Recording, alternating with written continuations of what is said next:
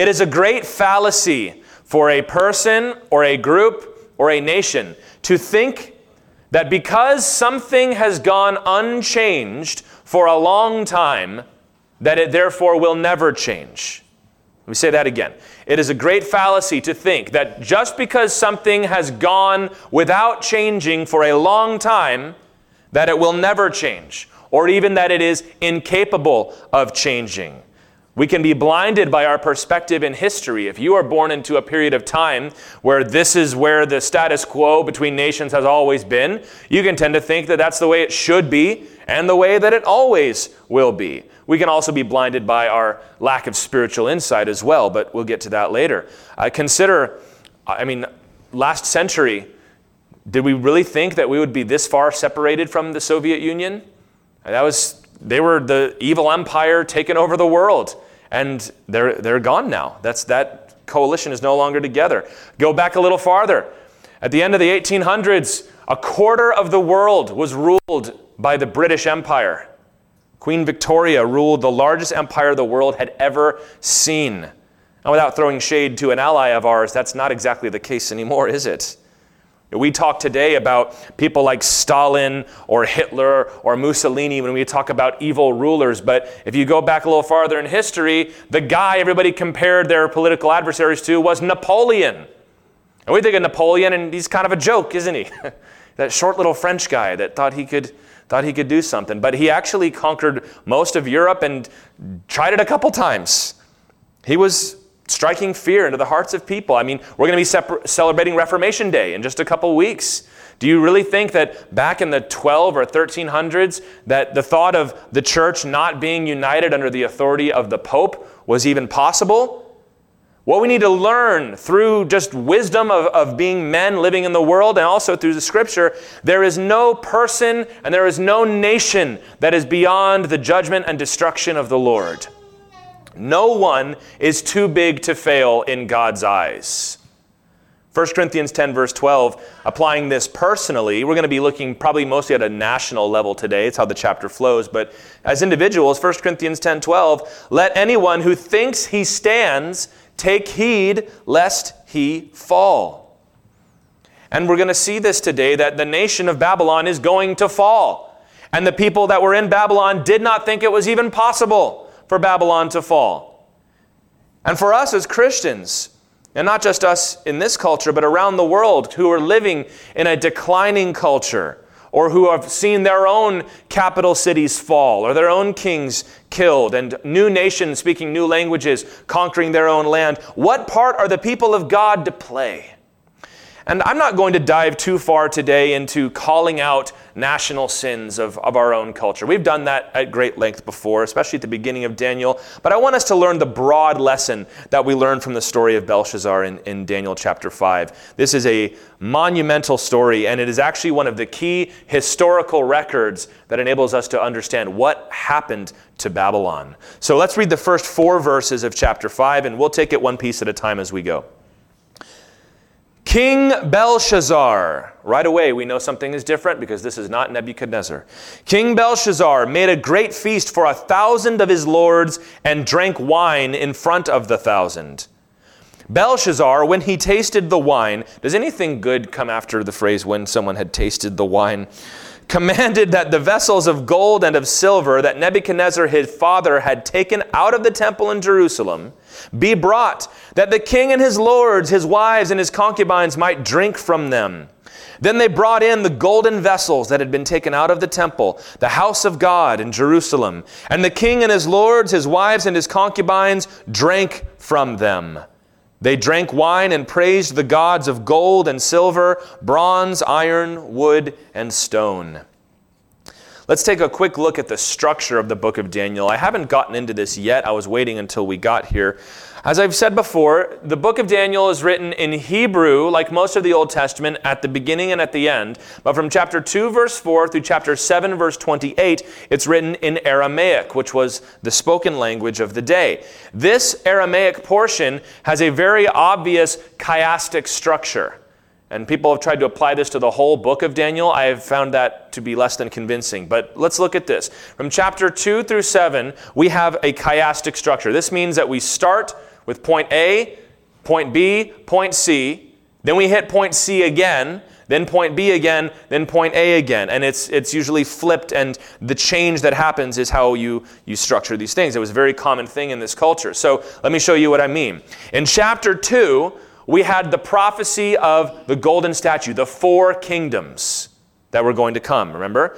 We're going to see the same thing in chapter 7 when Daniel has the vision of the four beasts that come out of the sea. It's one of the reasons we know he's not talking about different kingdoms there. Chapter 3 and chapter 6 both tell stories of deliverance of a godly man from execution. In chapter 3, we have Shadrach, Meshach, and Abednego delivered out of the fiery furnace. And in chapter 6, we have Daniel delivered out of the lion's den. Then in chapter 4 and chapter 5, we have stories of a king being humbled. Last week, we saw Nebuchadnezzar, who was humbled by being made to think he was a cow living in the field by the Lord. And today we're going to see that Belshazzar is going to be actually killed and his kingdom will be given over. So that's how this passage flows from chapter 2 through chapter 7, which remember, this is primarily addressing the days and the destiny of the Gentile nations. There's a very defined structure to it. And coming out of chapter 4 into chapter 5, uh, there, this is the centerpiece as we move on. And this is going to describe the fall of Babylon. And we can actually, when you get to this point of biblical history, we be able, are able now to corroborate and confirm some of these details through archaeology and historical records. So, October 12th or 13th, 539 BC, that's the date that Babylon fell. October 12th or 13th, 539 BC, which, without planning it that way, that would have been last week in 539 BC. So we're now in chapter 5. This is 539 BC. You might want to write that in the margins as you come here. It's been 23 years since Nebuchadnezzar died. Nebuchadnezzar died in 562 BC. So there's been quite a stretch of time. It would have been more than that between chapter 4 and chapter 5. And in total, since chapter 1, verse 1, when Daniel was brought to Babylon, it's been 66 years. Because Nebuchadnezzar defeated Egypt at Carchemish, which is the same year he took the captives from Jerusalem, in 605 BC. So we, we can nail this down precisely where we are in history, which tells us, as we see later on, Daniel is an old man at this point. He's probably in his 80s now. And this is where we are.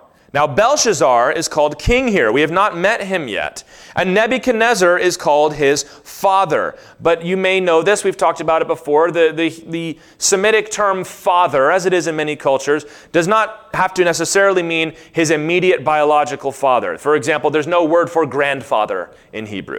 They'll just say, my father and my father's father, right? And my father's father's father. Or I will be gathered to my fathers. Or a son of David, or even a great, great, great grandson of David We'll refer to David, his father. So knowing that, we're going to see actually this later on when he, he decides to make Daniel the third ruler of the kingdom. Belshazzar is Nebuchadnezzar's grandson. Nebuchadnezzar reigned for a very long time uh, until he died. And he was succeeded immediately by three different short reigning kings. I don't have their names for you, um, but some of them appear in the biblical record. One of his sons became king for, I think, two or three years. Then he had a son in law that reigned for a very short time. Then he had a grandson who also reigned for a very short time. Then somebody named Nabonidus took the throne. Nabonidus was not Nebuchadnezzar's son, he was his son in law. So I think the best way to think about this, and there are many who agree with this, this is not a, a hot take here. Belshazzar is the son of Nebuchadnezzar's daughter and Nabonidus, her husband. And Belshazzar, we know this from history. This is one of those things that keeps coming up in Daniel. People for a long time said, We have no record of anybody named Belshazzar. Daniel just made him up. He's just a made up character. Uh, Belshazzar's name means, may Baal save the king. And it's an ironic name because that's exactly what Baal can't do in the story of Daniel 5. But it's actually his real name. We know that there was somebody named Belshazzar. That's not disputed any longer. Because Nabonidus was an interesting fellow. He actually spent way more time away from Babylon than he did in the city of Babylon. There was one stretch where he spent 10 years in a city called Tema. And people think this had something to do with his devotion to the false god that he served. And Belshazzar served as regent while he was away. So Belshazzar was ruling in Babylon while Nabonidus, the actual king, if you want to put it that way, was away. And so he's called king, even though technically, if we want to use the system we're used to, we'd say, well, that would make him the prince, not the king. But in this culture, they use that term a little more loosely than we do. So this is who we have. We have the grandson of Nebuchadnezzar, whose father is away, and he's ruling from Babylon. And the reason Nabonidus was not there now is because Nabonidus was on campaign. He was fighting a war against Persia and he was losing the war against Persia.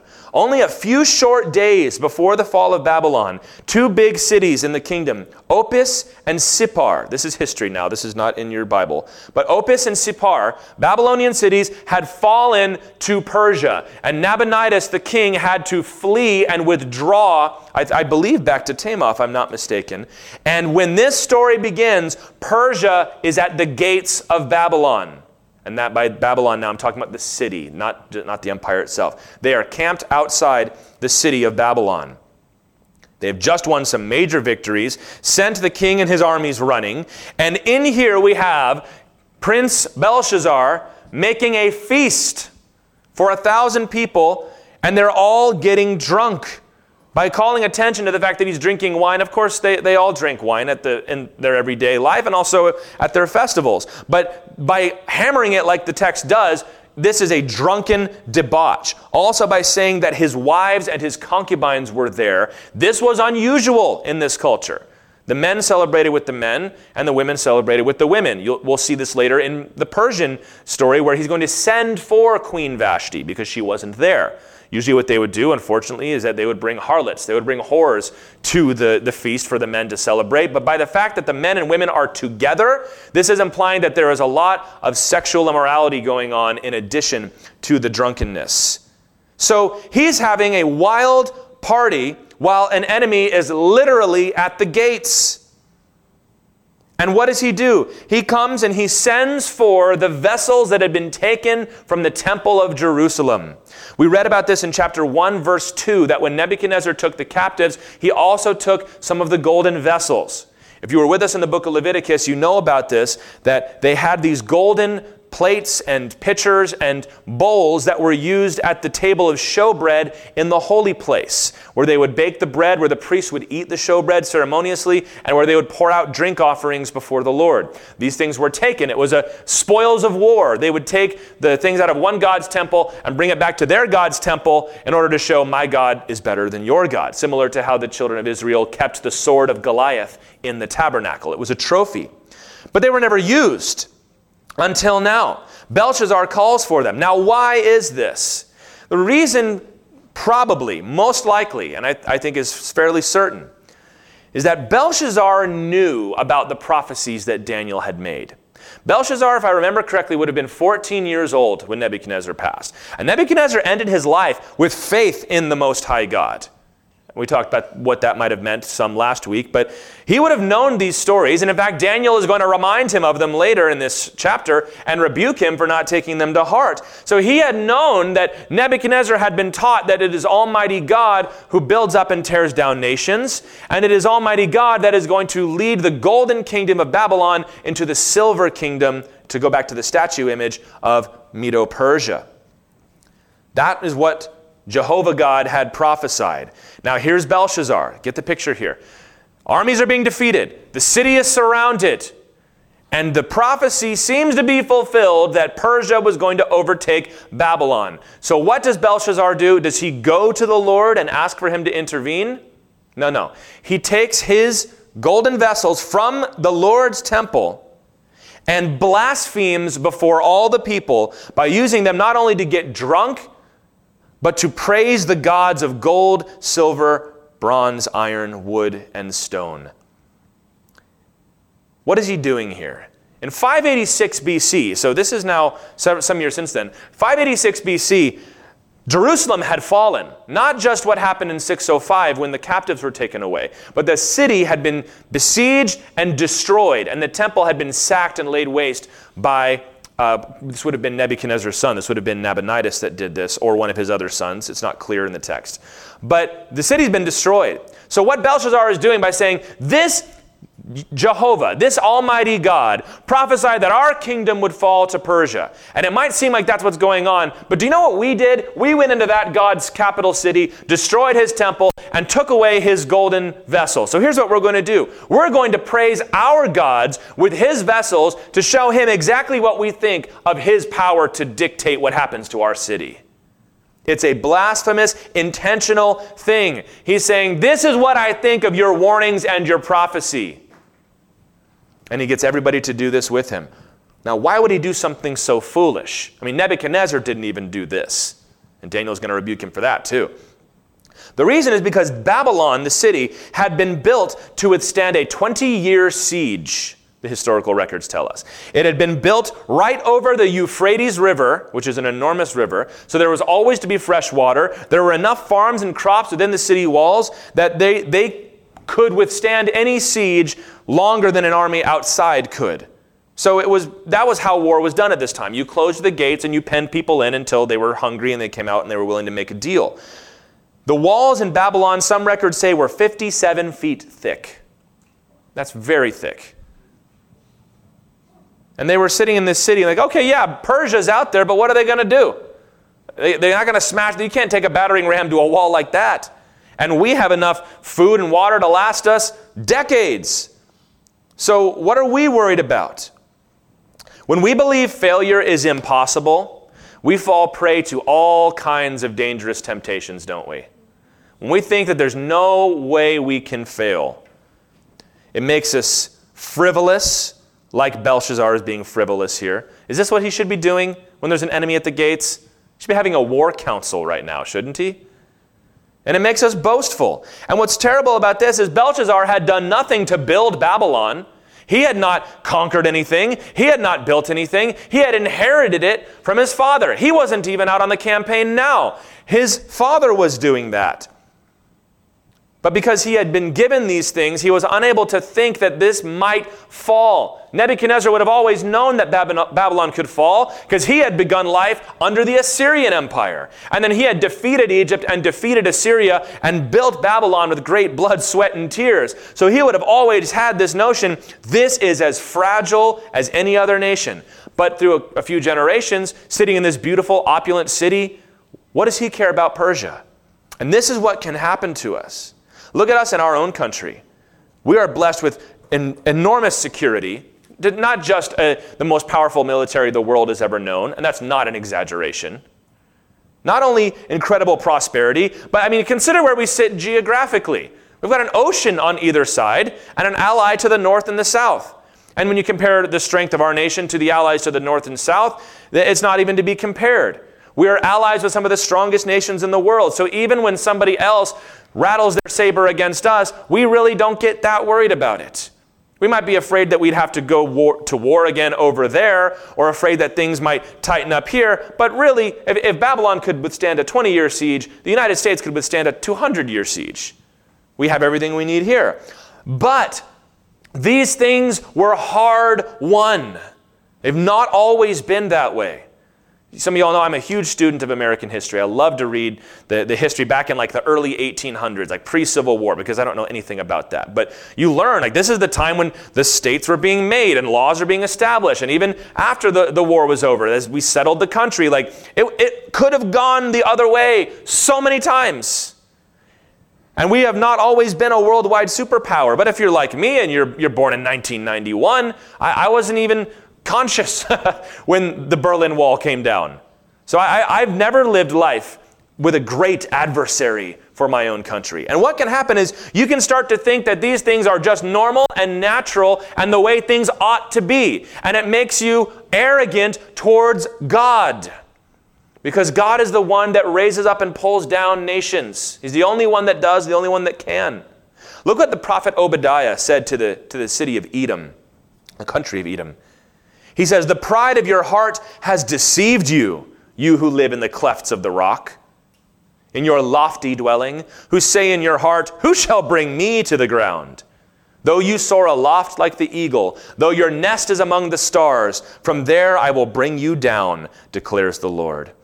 Edom were they were wilderness dwellers. If you've seen the movie Indiana Jones and the Last Crusade, where they're out in the desert and they're in the, the, the big canyon and there's the where Petra is, that, that's where Edom lived. They lived in these dark canyons. They couldn't be defeated. They would bring enormous empires to the negotiating table because it wasn't worth it to pick a fight with Edom. But the Lord says, Do you think that I can't bring you down? Don't be arrogant. You cannot let your blessings, either personally or nationally, make us renounce our need for God. What do we need God for? Look how strong we are when it's God that gave all those things to you in the first place.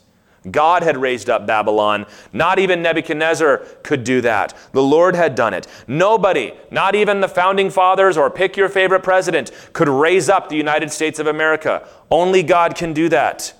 And for us to then say, we don't need you anymore, God, is a dangerous, foolish thing. And not only that, when you've not had to fight for what you have, you can become vapid and frivolous and start throwing wild parties while the enemy's at the gates instead of buckling down and doing what you're supposed to. Verse 5. So we're in this, this party, they're taking the golden vessels of the temple and worshiping false gods with them. But in verse 5, immediately, the fingers of a human hand appeared and wrote on the plaster of the wall of the king's palace opposite the lampstand, meaning where everybody could see it. And the king saw the hand as it wrote. Then the king's color changed and his thoughts alarmed him. His limbs gave way and his knees knocked together. The king called loudly to bring in the enchanters, the Chaldeans, the astrologers. Keep trying that. And the king declared to the wise men of Babylon, Whoever reads this writing and shows me its interpretation shall be clothed with purple and have a chain of gold around his neck, and shall be the third ruler in the kingdom. Then all the king's wise men came in, but they could not read the writing or make known to the king the interpretation.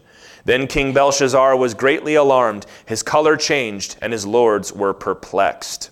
So, into this scene of debauchery comes a visible human hand that begins to write on the wall by the lampstand.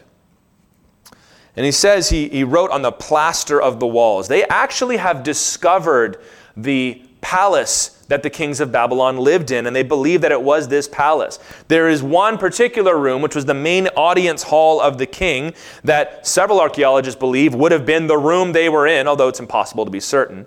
This room was 17 by 52 meters, it was huge. It was, in fact, plastered with white gypsum. So that's one tiny little historical detail that only somebody who had been in that room could have known.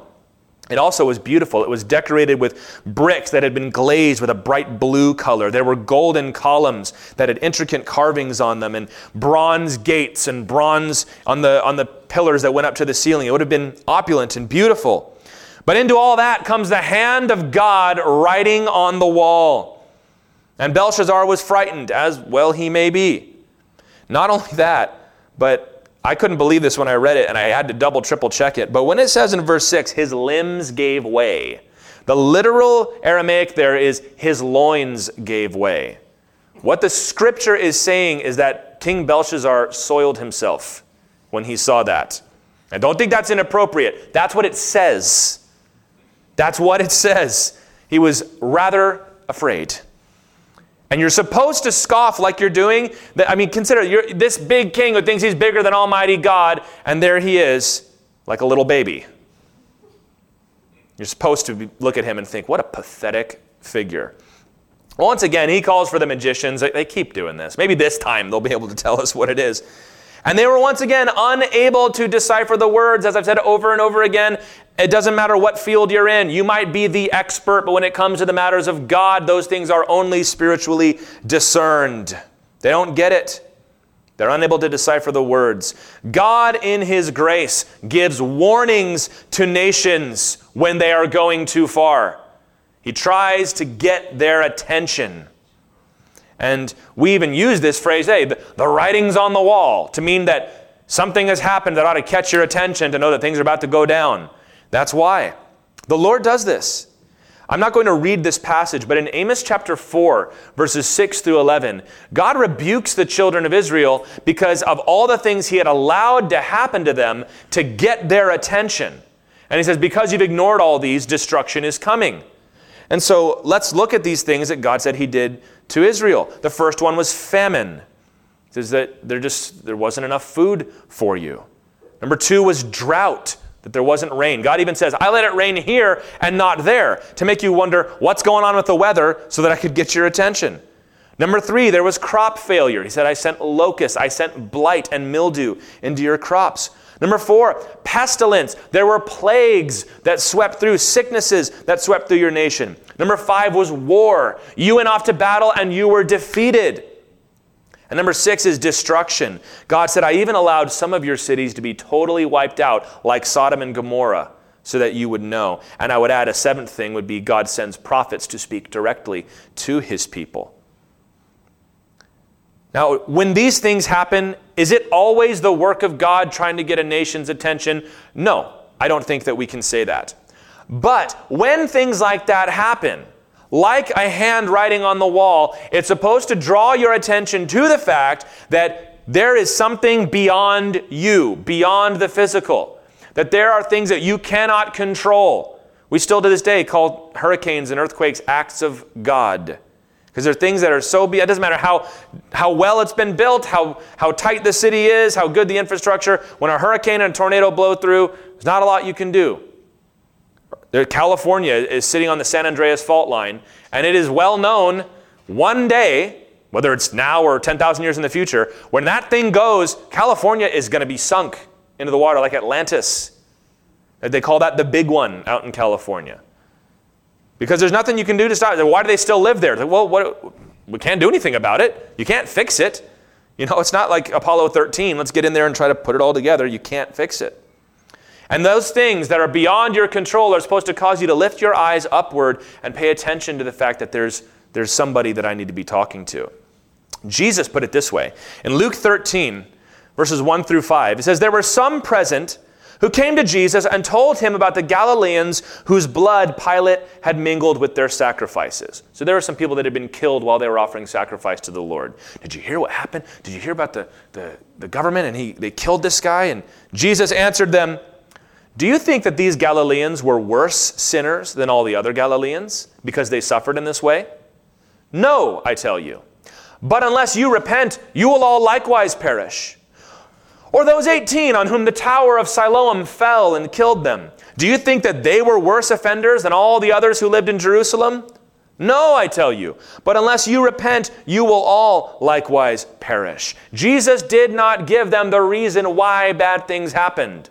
What he said was, You see that? It could happen to you. You need to repent and get right with God.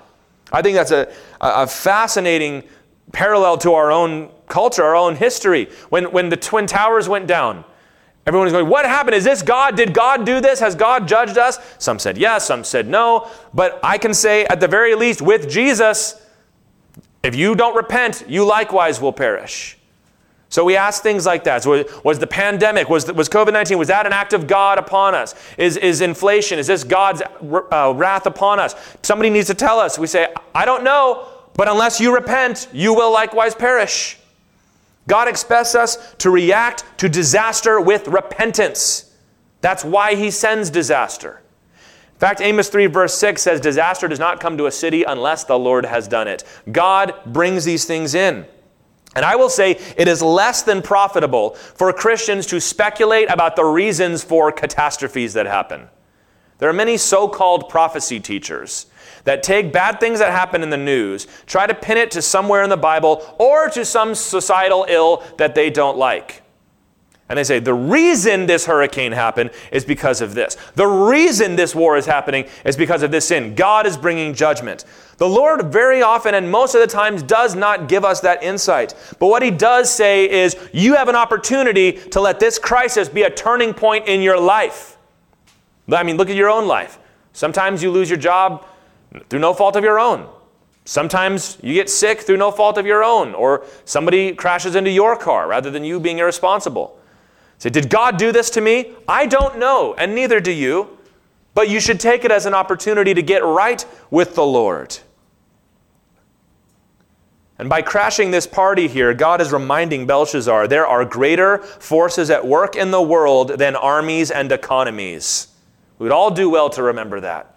There's a lot more going on than just this army versus that army, or this economy versus that economy, or this system and that system, or this ruler, that ruler, this political party, that political party. And as we go through the book of Daniel, you're going to get the clearest look in Scripture of what goes on behind those scenes the warnings God sends.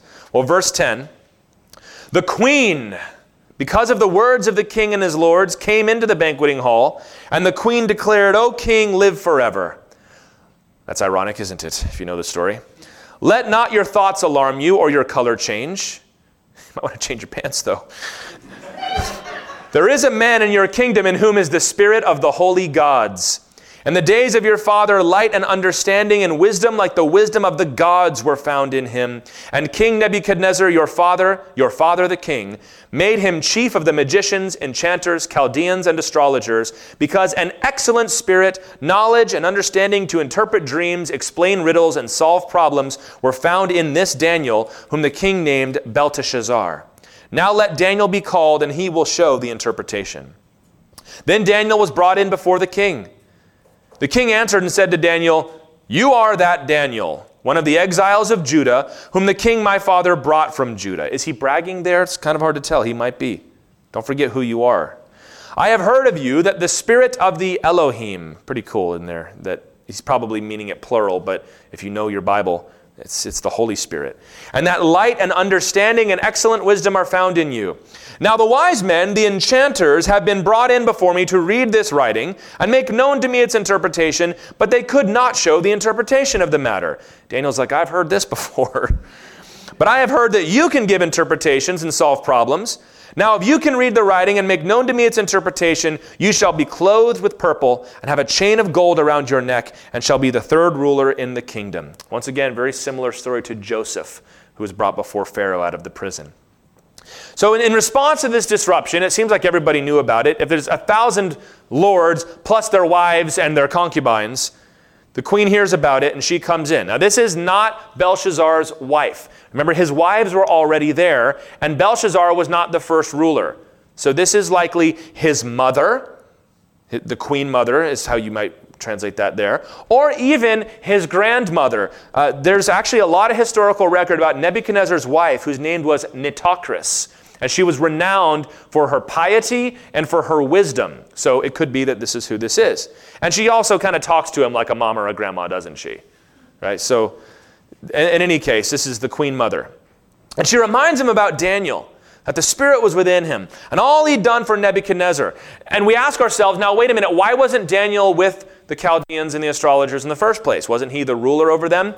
Well, yes, but remember, it's, it's been a long time. It's been decades. There's been four different kings, and now four and a half, really, with this king regent.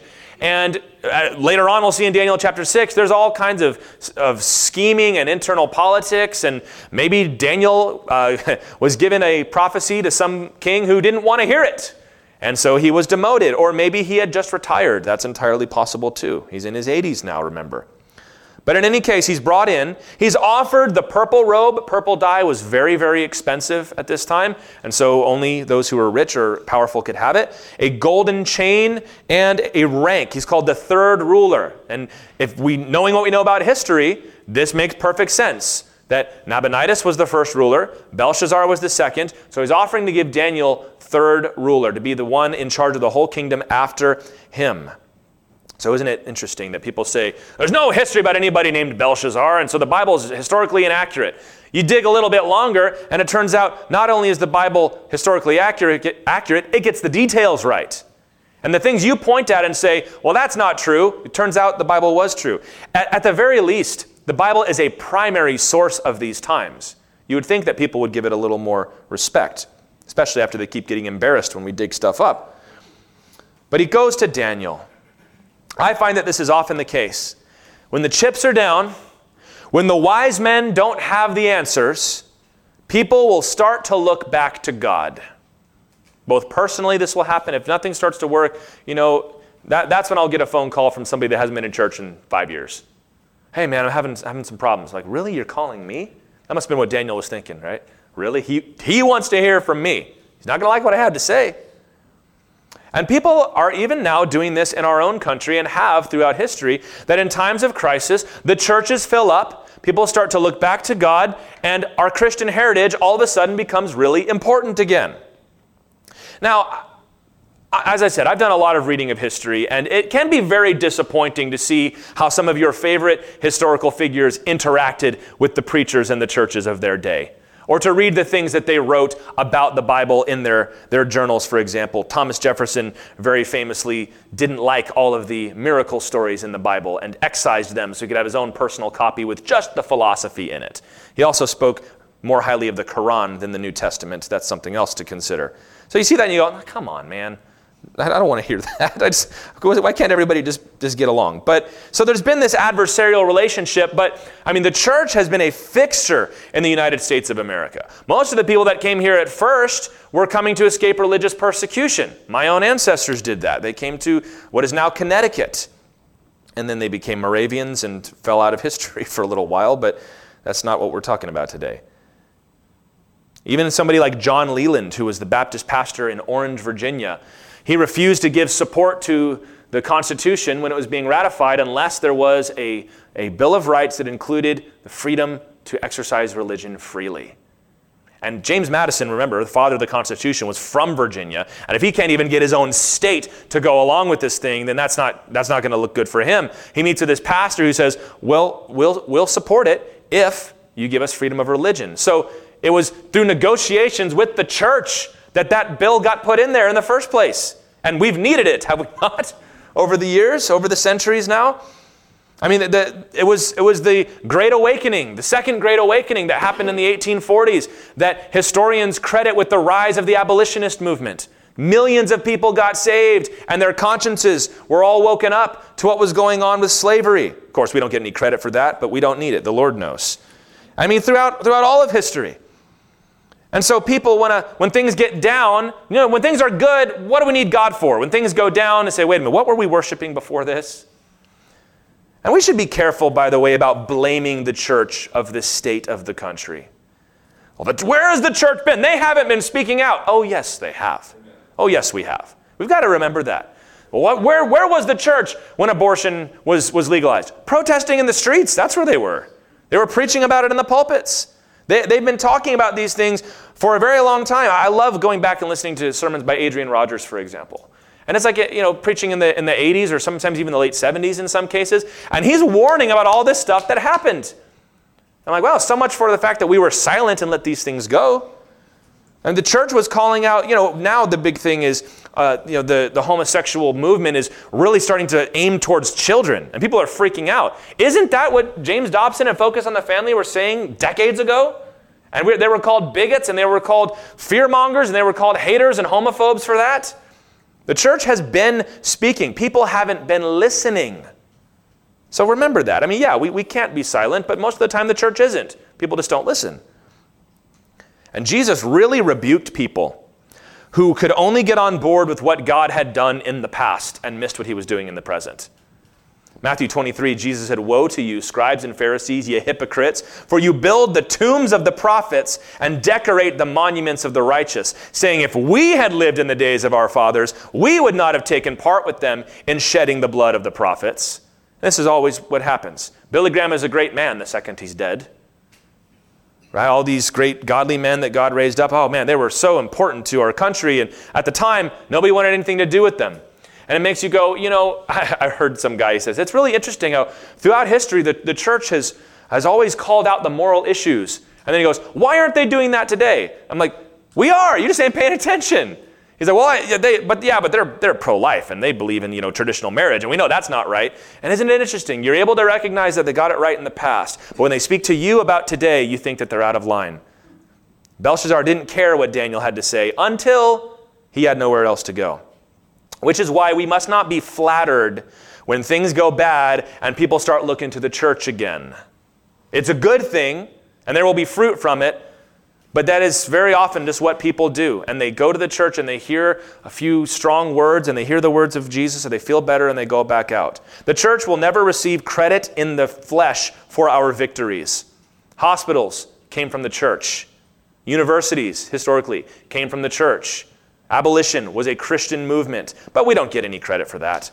And when culture shifts and we're no longer in the center, we get all the blame which is why we're not supposed to look for their approval because it's, it's a fickle thing. What God has called us to do, God has not called us to get out there and change the culture. What He's called us to get out there is do is make disciples and proclaim the truth. Ezekiel 33, God told him, I've made you a watchman. Your job is to watch, and when you see the nation going into sin, call it out. He says, If the people then sin, that's not on you. Can I liberate some of you from that? It's not your responsibility to make it right. It's your responsibility to speak the truth in love and leave the rest. What is not good is if you keep silent and don't say anything. But we will be faithful and resting in the love and the grace of the Lord. And let's take a look at Daniel in verse 17.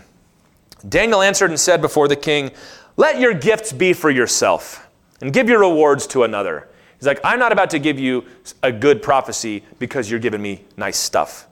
Micah dealt with that a lot in, in his book. He had prophets that would preach something good if they got a good meal, and if they didn't give them a good meal, then they would preach disaster. But he says, Nevertheless, I will read the writing to the king and make known to him the interpretation. O king, the Most High God gave Nebuchadnezzar your father kingship and greatness and glory and majesty. Who gave it to him? The Most High God. And because of the greatness that he gave him, all peoples, nations, and languages trembled and feared before him. Whom he would, he killed, and whom he would, he kept alive. Whom he would, he raised up, and whom he would, he humbled. But when his heart was lifted up, and his spirit was hardened, so that he dealt proudly, he was brought down from his kingly throne, and his glory was taken from him. He was driven from among the children of mankind, and his mind was made like that of a beast, and his dwelling was with the wild donkeys. He was fed grass like an ox, and his body was wet with the dew of heaven, until he knew that the Most High God rules the kingdom of mankind and sets over it whom he will. We learned to the story last time. Verse 22 And you, his son Belshazzar, have not humbled your heart, though you knew all this. But you have lifted up yourself against the Lord of heaven. And the vessels of his house have been brought in before you, and you and your lords, your wives, and your concubines have drunk wine from them. And you've praised the gods of silver and gold, of bronze, iron, wood, and stone, which do not see or hear or know, but the God in whose hand is your breath, and whose are all your ways, you have not honored. So, first, we've got to rebuke. Before we get to that thing on the wall, let me tell you what you need to hear, man. Sometimes the world is looking for answers, but they're asking the wrong questions. And you got to tell them what they need to hear. Then, verse 24 From his presence the hand was sent, and this writing was inscribed. And this is the writing that was inscribed Mene, Mene, Tekel, and Parsin. This is the interpretation of the matter. Mene, God has numbered the days of your kingdom and brought it to an end. Tekel, you have been weighed in the balances and found wanting. Peres, your kingdom is divided and given to the Medes and the Persians. So Daniel, first of all, disdains the gifts of Belshazzar. He's like, I don't need a purple robe, thank you very much. Instead, he chooses to remind him of the truth and his own heritage and his failure in forgetting it. We've talked with people before who are in England now, and they've, they've, of course, cast off the church a long time ago, and now they're trying to go back to Thor and Odin and the false gods they worshiped. And you consider this and you go, when you, when you were serving the Lord at the height of your religion, you ruled the whole globe. When you were serving those gods, you were scraping around in the mud. Why would you go back to those gods? This is similar to what Daniel is telling Belshazzar. He's like, Nebuchadnezzar, your, your ancestor whose shadow you are living in, knew who the true God was, and you just blasphemed that God. He's forgetting that, yeah, you destroyed Jerusalem, but Jehovah was never conquered. Jehovah gave Jerusalem into Babylon's hand. And he says, and you are in his hand, which is, of course, very ironic because there was just a giant hand writing on the wall. He says, You're in his hand, that hand.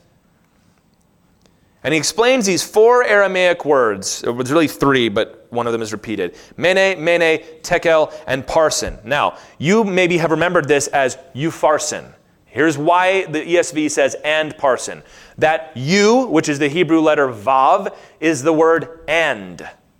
So by putting that in front, it, it's really a conjunction. So it is just parsin, and by why does he say parsin here and peres there? Parsin is plural. Peres is singular.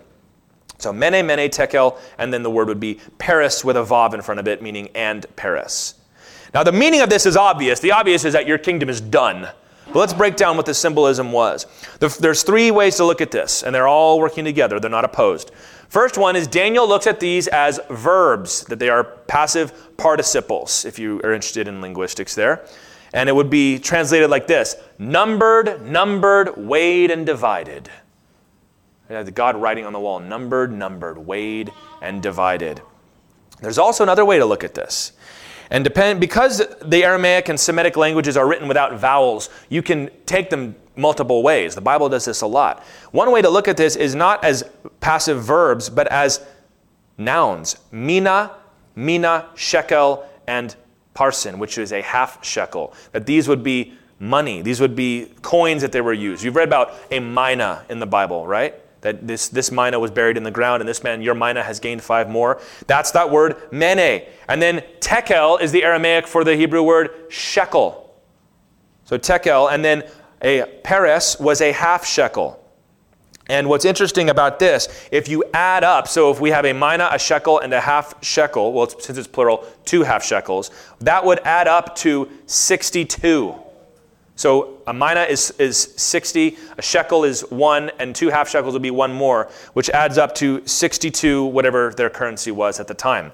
Darius, when he rides in, is 62 years old. So that's interesting, isn't it? But you can see, in any case, we're using this uh, financial picture here. And the last one is the, the, the word parsin, the, the root word is peres. It would be P R S. There would be no vowels underneath it. If you put E's in there, and it's peres, it means divided. If you replace the E's with A's, it becomes the word Persia, paras. So there's double meanings. Can you see how, how dense this is?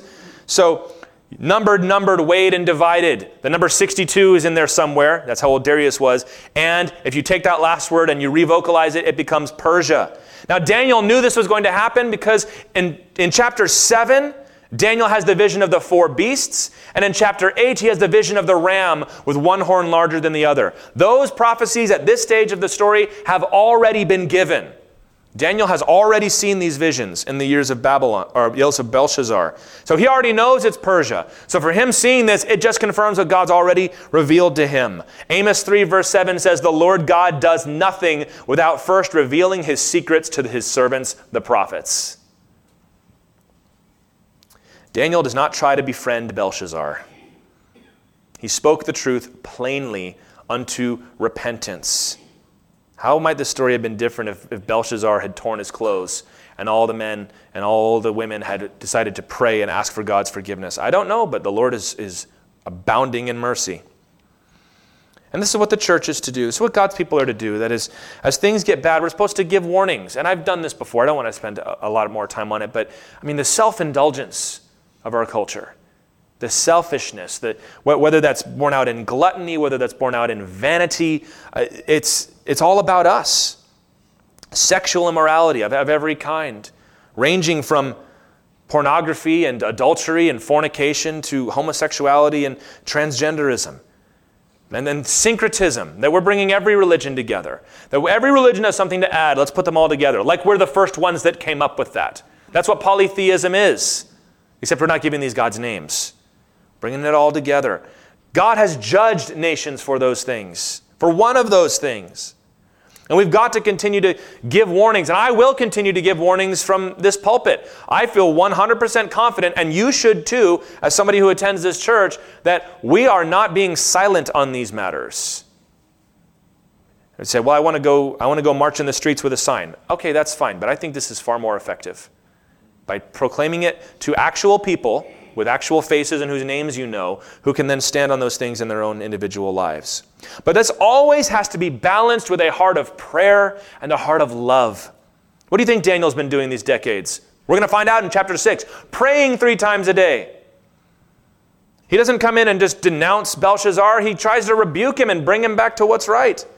If we don't have a heart of love when we call out the nation's ills or our family's ills or this or that, then, then we're just angry partisans. And that doesn't help anybody. We have to have a heart of love that desires to see our adversaries come to repentance. We don't want to see them get their just deserts. We want to see them find the grace of Almighty God in Christ Jesus. We pray for them, and not just pray that God smites them, by the way. And that's not even a, that's not even a terrible thing to pray. David prayed that. Lord, bring an end to the works of this man or this woman, whatever it takes, Lord. But at the same time, you should be praying, but Lord, we also know that rather than strike down Saul of Tarsus, you made him Paul the Apostle. Jesus in Luke 13 told a parable. I'll just read it quickly. A man planted a fig tree in his vineyard, and he came looking for fruit and found none. So he said to the vine dresser, Look, for three years now I've been seeking fruit on this fig tree and I found none. Cut it down. Why should it use up the ground? You might say, This culture has not been bearing spiritual fruit for years and years and years. Just shouldn't God just judge it now? But the vine dresser answered him, Sir, leave it alone this year also, until I dig around it and put on fertilizer. Then, if it should bear fruit next year, well and good. But if not, you can cut it down. That's the heart of a Christian. That's the heart of Christ. Coming to the Lord and say, Don't judge yet. Give me more time. Let me speak to them. Let me teach them. Let me call out what is wrong and lift up what is right. Just delay for a while, Lord, that you might show mercy. We should constantly be about the business of making disciples in this in any culture, not just in this time. And if things should swing to where we don't feel like we're constantly beset on every side, it probably won't because that's just been history. But if it ever comes to that place, we still continue the work. And if things collapse, we still continue the work because we don't know what God has planned until he has done it. Verse 29 Then Belshazzar gave the command, and Daniel was clothed with purple a chain of gold was put around his neck, and a proclamation was made about him that he should be the third ruler in the kingdom. That very night, Belshazzar, the Chaldean king, was killed. And Darius the Mede received the kingdom, being about 62 years old. Daniel is given the rewards anyway. Belshazzar didn't listen to him before. Why should he listen to him now? And he's promoted to third ruler of the kingdom. Why is that significant? Where's Nabonidus? He's out on campaign and he's about to be defeated and executed too. Belshazzar is killed. Who's ruling Babylon when Persia comes in? Daniel. Daniel would have been the one accepting the terms of surrender from Darius the Mede. He would have been the one transitioning over. Why do you think Daniel automatically has such a high position in the Persian Empire? Because that's what Persia did. They kept their other rulers in place and allowed them to govern. Do you see how important this is? He, he's the third ruler of the kingdom. He's, he's the first ruler real fast. And in these two, last two verses, we have a very quick description of the fall of Babylon where Belshazzar died and a new king came in. But there are a number of historical records that tell us exactly what happened that night. And you can go look these up. The, the two most important are Herodotus, who is good, but Herodotus wrote much later, so he sometimes his details are speculative, and Xenophon, who is another Greek historian. There's something called the Cyrus cylinder which is a this is how they would record things on cylinders, not on paper, and then you would roll it into the wax, and that's where the words came down. Uh, that describes what happened, and then there's also writings called the Babylonian Chronicles that talk about this. What happened? Cyrus, who was the king and general of the Persian Empire, dammed the Euphrates River and redirected parts of it. And while the city was partying, and, and all these records talk about how they were having a debauched festival when it was taken over. So that's something else that the Bible matches here. But they lowered the, the water so low that the soldiers with their horses were able to ride under the portcullis that went down into the river and just ride right into the city. And nobody resisted them. They went straight for the palace, and in, some stories, the only person who died was Belshazzar.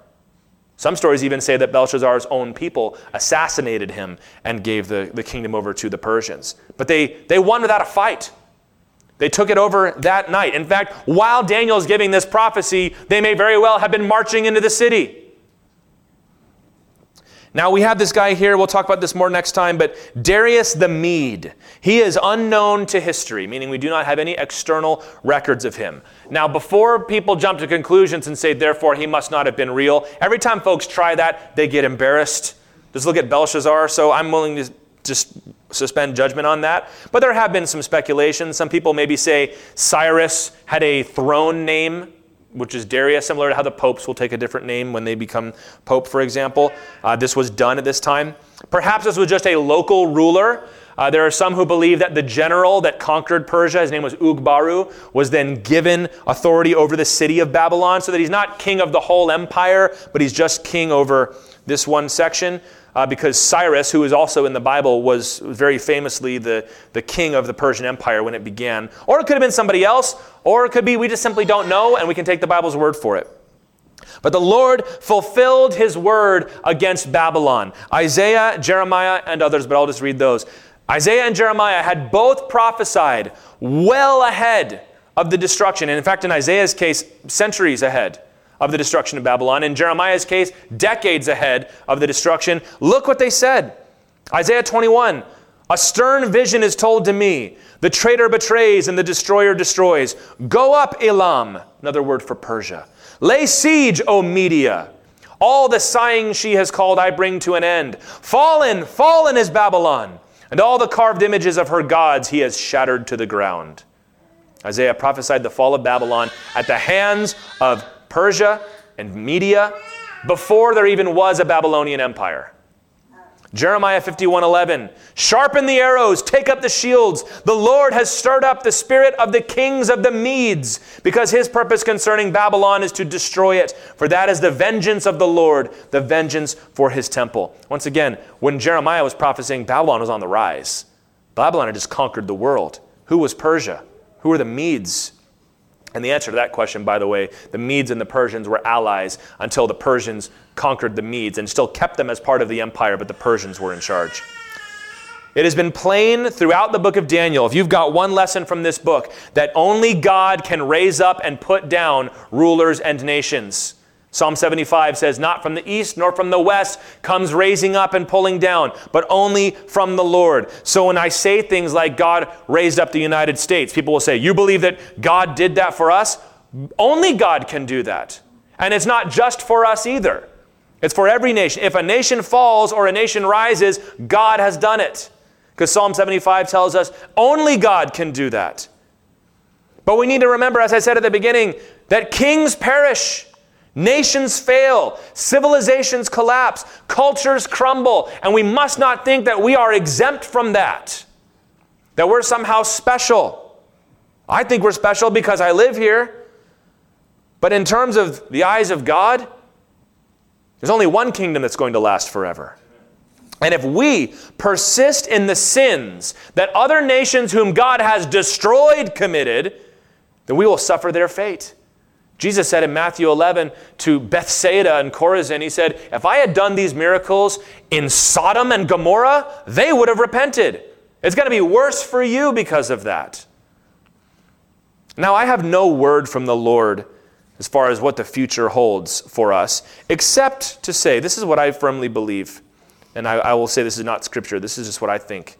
And I think the Lord has, has maybe spoken to me on some of this that I believe that there will be revival granted to this country. I think that we're going to see a, a, restoration of worship of the Lord and that we're going to see another wave of salvation, another harvest in the U.S. And that our greatest temptation is going to be in the aftermath of that revival. When the Lord removes that sovereign revival Holy Ghost hand over the nation, that's going to be the ultimate test. Was it just reaction to what things had been before? Was it just religious hype or was it real? Was it a Josiah revival or was it a real revival? When Josiah died, the people went right back to the things they had been doing. So then, what is to be done? What do we get from this? Number one, we have to view our recent turmoil of the last couple of years, the pandemics and everything else, as a warning shot from God. Am I saying that God sent this as a punishment for such and such? No, but with Jesus, I am saying you must likewise repent. And number two, as Christians, there's really nothing new for us to do. We are to double down on what we are always to be doing, which is fulfilling the Great Commission. making disciples, going throughout the world and telling people about the gospel, prayer, love, all of these things remain true. Jesus gave us instructions that would apply to every culture, every nation, every year. So we must not look to change these things radically when everything else does. Psalm 37, 8 and 9 says, Refrain from anger and forsake wrath. Fret not yourself, it tends only to evil.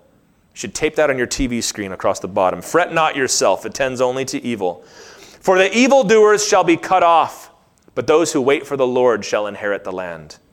I forbid you to despair as your pastor, for the joy of the Lord is your strength. We shall see the Lord's goodness in the land. We're seeing it now. Look at what the Lord is doing in your life and be thankful for it. And even if judgment were to fall today, we can know that it is the will of the Lord. We can know that He will preserve His people as He always does. And we can know that our mission will remain entirely unchanged despite the shifting and the shaking of the world around us. Because we're looking forward to the day when the kingdom of heaven will come and it will be like a mountain that covers the whole world, swallowing up every nation and every kingdom, and it will be ruled over by one king, and that's our Lord King Jesus.